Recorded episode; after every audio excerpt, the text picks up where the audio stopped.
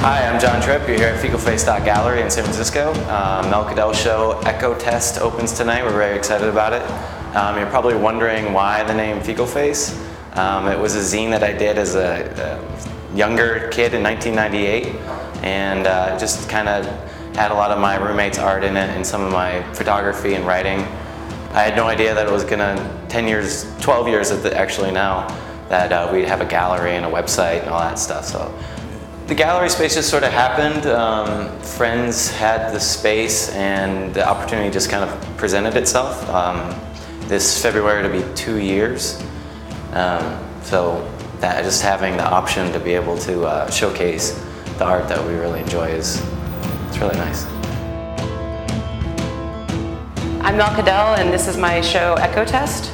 Um, it's a collection of 40 plus drawings pinned to the wall.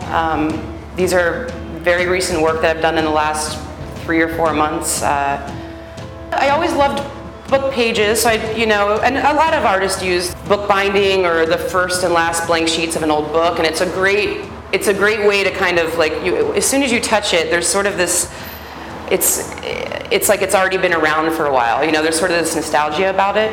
So I started just trying to mimic that color with, with uh, coffee and just staining it on my porch and letting the sun bake it. it the paper kind of ripples up and um, the edges really grab a lot of the extra ink. So these nice little surprises happen with them.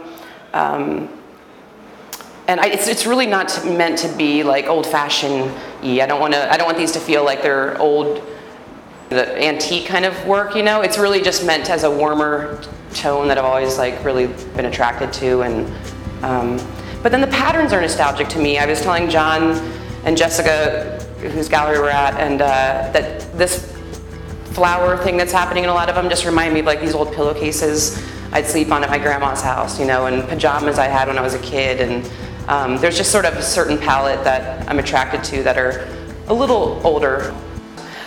You know, my drawings are like illustrative, but um, I don't want to overstate what the battle is because I think it's a, a, broad, a broad idea for all of us. Just, just the daily, the daily one. That, um, I mean, she's she is a woman. I know, I know, but and I, I'm you know I know that comes from me being a woman, and but I do. It isn't like a feminine journey. You know, I think of it as I think her her body has strength in it, and it's like men and women combined. Her, um, I mean, her ethnicity is really vague. You know, all, that's all meant to like kind of open up the the audience and not pinpoint this into being like this is a female struggle or you know, uh, she's her age is questionable. Um,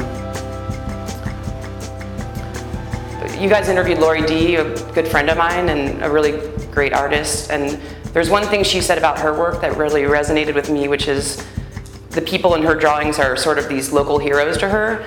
And when I heard that, it's a, it kind of made what I do a little clearer because this female character that I draw, um, she's sort of my, my hero, you know? She embodies strength and perseverance and she's one of the continuing themes in my work and is in most of these drawings. Um, a lot of them are also just pattern oriented and represent uh, sort of her her surroundings and her environment, you know, and break away a little bit of the narrative. And uh, this girl isn't totally me, you know, but I think she, I'm in her somewhere, you know. She I relate to her a lot, and um, but I think everybody has has that in their life where it's it is a pushing and a pulling, and um, it's really easy to kind of to get down and feel the burden and the heaviness of your relationships and your struggles, you know, and so these do represent her pushing through.